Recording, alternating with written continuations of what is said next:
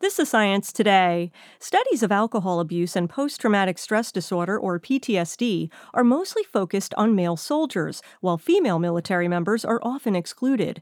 Jennifer Mitchell, a neuroscientist at the University of California, San Francisco, explains why you can imagine that female subjects that have alcohol use disorder and comorbid PTSD are individuals that have experienced rape or other forms of domestic abuse. And those individuals might respond very well to a drug like intranasal oxytocin, but it's a very hard subject population for us to identify. In a recent study, Mitchell used oxytocin to treat military personnel suffering from depression and anxiety.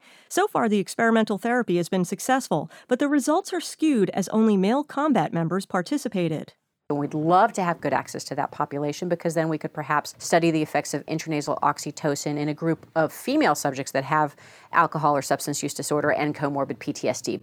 For Science Today, I'm Larissa Brannon.